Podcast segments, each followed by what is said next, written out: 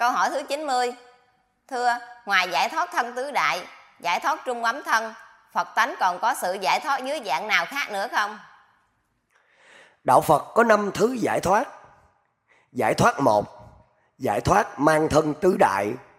Giải thoát hai, giải thoát mang thân trung ấm. Giải thoát ba, giải thoát ra ngoài thế giới nhân quả. Giải thoát bốn, giải thoát ra ngoài thế giới vật chất. Giải thoát năm, giải thoát ra ngoài sức hút vật lý âm dương.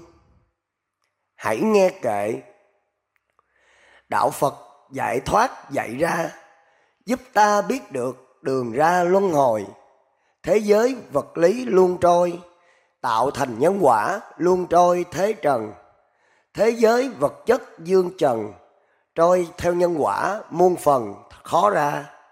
Huyền ký đức phật phổ ra, mở đường giải thoát để ta được về. Thế giới vật chất đừng mê, nếu mê thì ở, không được về đâu. Muốn thoát nhân quả đừng cầu, hành đúng giáo lý còn đâu luân hồi.